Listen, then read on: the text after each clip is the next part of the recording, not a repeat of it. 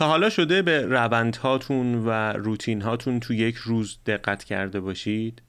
صبح که میشه چه کارایی انجام می‌دید؟ دوش می‌گیرید یا فقط لباس میپوشید و می‌زنید بیرون؟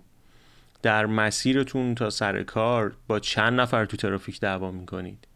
وقتی به میز کارتون می‌رسید دقیقا می‌دونید باید چه کارهایی انجام بدید یا کمی وقت تلف میشه برای ناهار چه می‌خورید هر چی شد یا برنامه‌ای براش دارید یا بعد از اینکه به خونه برمیگردید اولین کاری که می‌کنید چیه؟ لم می‌دید جلوی تلویزیون دوش می‌گیرید نمی‌دونم به پارک میرید. آیا افسار زندگیتون در دستان خود شماست؟ می‌دونید دارید دقیقا کجا میرید؟ مطالعه دانشگاه دوک در سال 2006 نشون میده که بیش از چهل درصد کارهایی که در طی یک روز ما انجام میدیم در واقع تصمیم نیستن و عادت به حساب میان چهل درصد تقریبا نصف کارهایی که داریم انجام میدیم. فاجعه نیست؟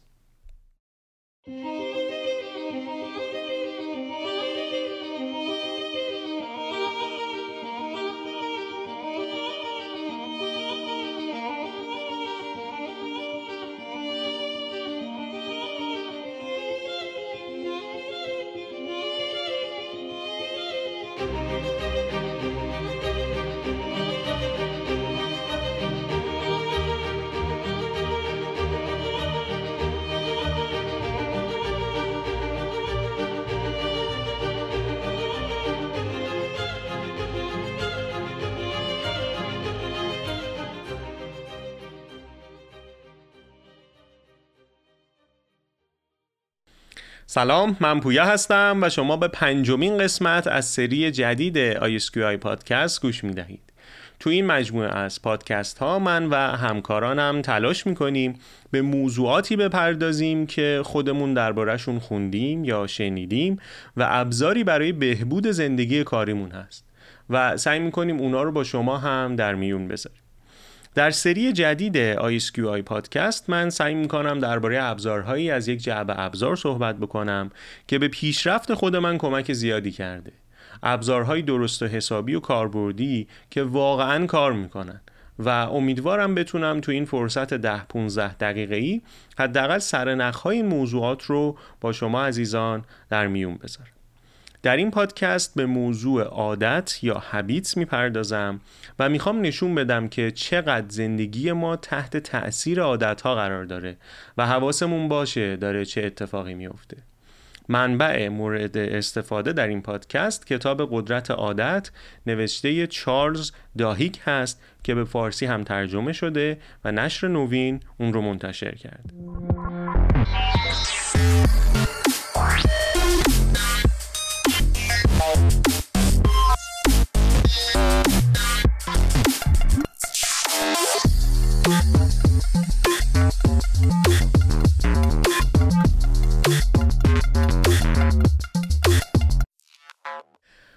کتاب قدرت عادت سه بخش اصلی داشت. بخش اول به این موضوع تمرکز داره که عادتها چگونه در زندگی افراد پدید میان.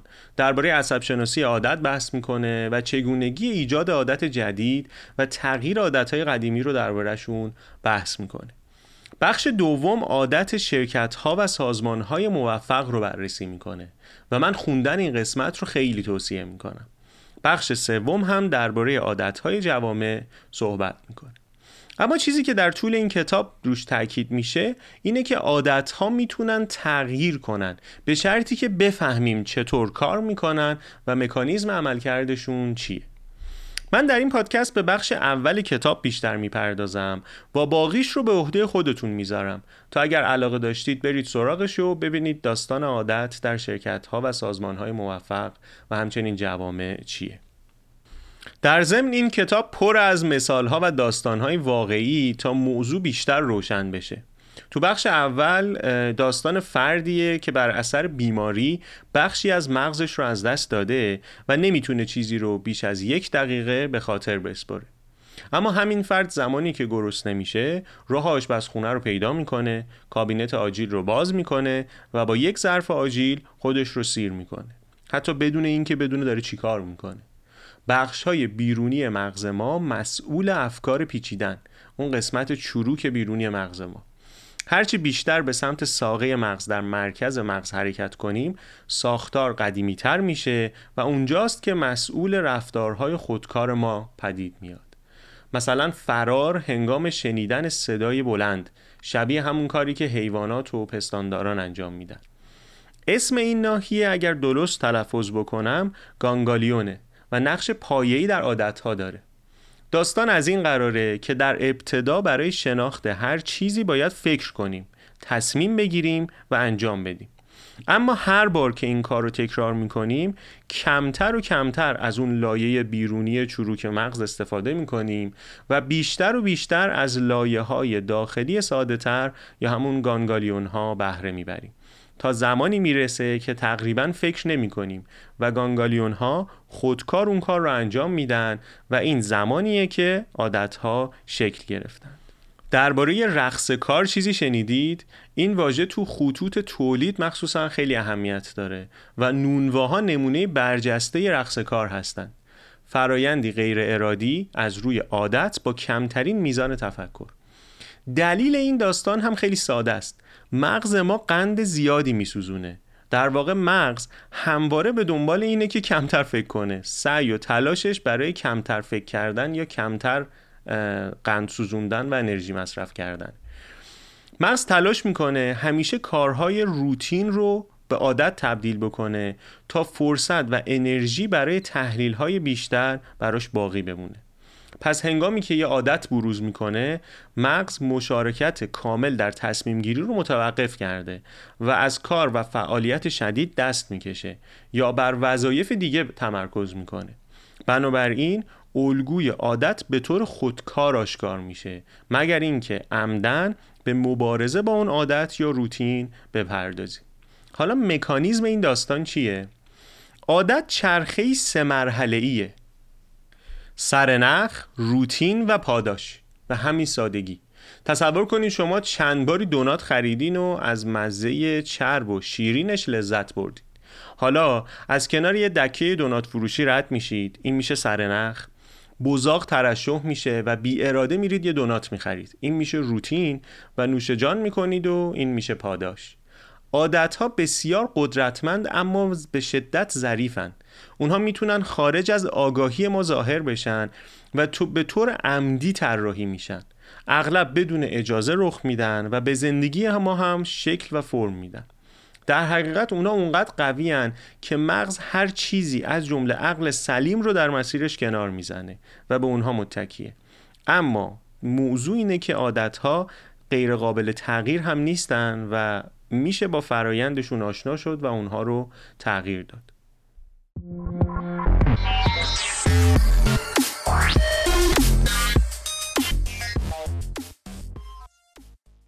خب تا اینجا متوجه شدیم که عادتها چطور شکل می‌گیرن و به نظر میاد چاره هم در این باره نداریم. این مکانیزم عملکردی مغز ماست. یک بار یه کاری رو انجام میدیم پاداش می‌گیریم خوشمون میاد اون رو تکرار می‌کنیم بیشتر کیف می‌کنیم و بیشتر در عادت فرو میریم. البته این موضوع به طراحان تبلیغات و بازاریابی کمک شایانی کرده. تو کتاب یه داستانی از آقای هاپکینز بیان میشه و طراحی ایشون بر اساس عادت در زمینه تبلیغات خمیردندان بررسی میشه. ایشون یک کارآفرین آمریکایی بوده که ثروت زیادی رو در زمینه محصول خمیردندان سرمایه گذاری کرده. اونم زمانی که بهداشت دهان در آمریکا جز معضلات اصلی بوده و کسی عادت به استفاده از مسواک و خمیردندان نداشته. طراحی ایشون خیلی ساده است. اول یه سرنخ ساده رو مشخص کن دوم پاداش رو به طور واضح تعریف کن. ایشون متوجه میشه هرچه درباره مزایای مسواک و خمیردندان صحبت بشه فایده ای نداره. اما زمانی که طعم نعنا رو به خمیردندان اضافه کرد و این طعم باعث احساس سوزش کم در دهان پس از مسواک زدن شد همه به این حس حس سوزش عادت پیدا کردن و اون تبدیل به یه سرنخ ساده شد. نیاز به حس سوزش در دهان هر شب قبل از خواب تبدیل شد به یه سرنخ برای پاداش لبخند زیبا. سرنخ به جای حجم زیادی از خوبی های مسواک زدن شد اون حس سوزش خفیف در دهان که هیچ ربطی به قدرت پاک کنندگی خمیر دندو نداره اتفاقا. و تا امروز هم همین حس سوزش خفیف باعث فروش خمیر دندان ها شده.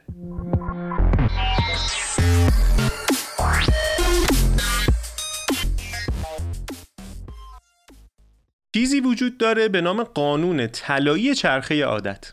تغییر عادت خیلی خیلی خیلی دشواره. تقریبا غیر ممکنه و نمونه این مقاومت در تغییر رو حتما خودتون بارها و بارها مشاهده کردید. اما یک راه حل ساده وجود داره. اگه یادتون باشه در پادکست قبلی ذهن حواس جمع به این موضوع اشاره کردم. شاید شما نتونید یک عادت رو تغییر بدید اما می‌تونید اون رو با یک عادت دیگر جایگزین کنید. همین به همین سادگی. به روتین باید حمله کنید. سر نخ سر جاش باقی میمونه. مگر اینکه در مکان و شرایط زندگیتون تغییر بزرگی به وجود بیاد. مثلا از تهران مهاجرت کنید به قطب شمال. پاداش هم که داخل ذهنه و اونجاست که پاداش می‌گیرید. میمونه روتین. کافی روتین قدیمی رو با روتین جدید جایگزین کنید یعنی اگر سرنخ قدیمی رو نگه داریم و روتین رو عوض کنیم باز همان پاداش قبلی که توی ذهن هست رو دریافت می‌کنیم اون مثال های ابتدای پادکست رو یادتونه؟ هنگامی که غروب از سر کار به خونه برمیگردید چه کارهایی انجام می‌دید؟ من سالها مستقیم دوش می‌گرفتم و میشستم پای کامپیوتر ویدئویی می‌دیدم مطلبی میخوندم الان چی کار می‌کنم؟ بلافاصله پس از رسیدن کفش ورزشی رو میپوشم و میرم پارک قدم بزنم. سرنخ چی بود؟ رسیدن به خونه پس از یک روز کاری. روتین قدیم دوش گرفتن کامپیوتر. روتین جدید کفش ورزشی پارک. پاداش چیه؟ عدم اطلاف وقت. به این پاداش کمی دقت بکنید. پاداش ورزش کردن و اینا نیست. عدم اطلاف وقت بود تو این کیس من. من با این ایده که بعد از کار باید استراحت کرد مشکل دارم. یعنی احساس می‌کنم از دست میدم زندگی رو. بنابراین روتین رو تغییر دادم ولی پاداش که عدم اطلاف وقته سر جاش باقی مونده. قطعا دستاوردهای هر روز دو ساعت پیاده روی و پادکست گوش دادن و فکر کردن از دو ساعت پشت سیستم نشستن بیشتره. ولی از بیرون که بهش نگاه می‌کنین من یک عادت رو تغییر دادم. در واقع همه چی سر جاشه فقط روتین ها جایگزین شده. یه نکته دیگه هم وجود داره به نام قدرت اراده. در بخش دیگه از کتاب درباره این موضوع بحث میشه که اراده ما یک منبع بینهایت نیست. در واقع شبیه یک ماهیچه عمل می‌کنه و توان اون محدوده اما با تمرین قوی و قوی تر میشه.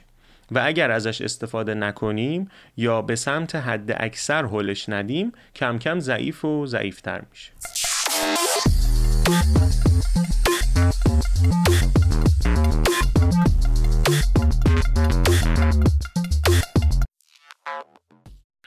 پس اگر در روز مقدار زیادی دارید اراده مصرف می کنید مثلا حرفهای همکار یا بالا دستی رو تحمل می کنید رانندگی مزخرف آدم ها تو ترافیک رو تحمل می کنید کارفرمای بیمنطق رو تحمل می کنید کارمندان زیردست قرقرو رو تحمل می کنید رفتار همسر یا فرزندتون رو تحمل می کنید واقعا نباید انتظار داشته باشید چیزی از ارادتون باقی بمونه و مثلا به برنامه ورزشیشون پایبند بمونید یا به عهدتون برای ترک سیگار.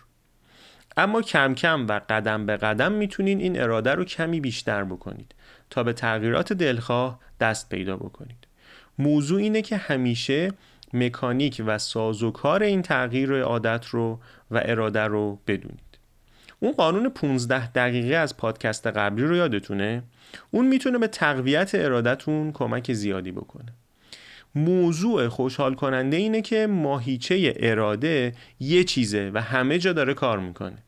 یعنی اگر شما ارادتون رو به سالم غذا خوردن بذارید و بالا ببرید متوجه میشید که ارادتون در ترک سیگار هم بالا رفته.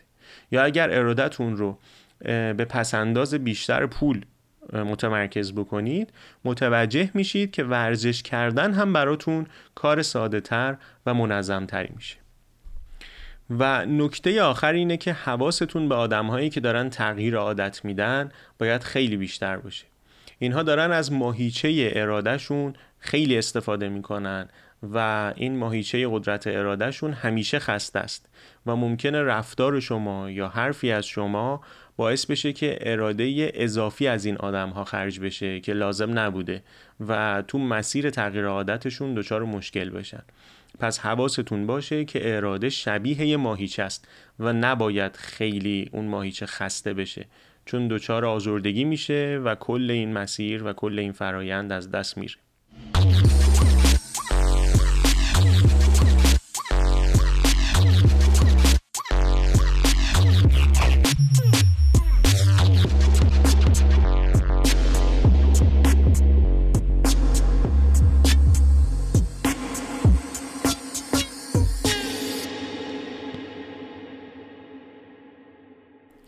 کتاب پر از مثالها و داستانهای جالب و جذاب برای توضیح موضوعات و روشنتر کردن اونها.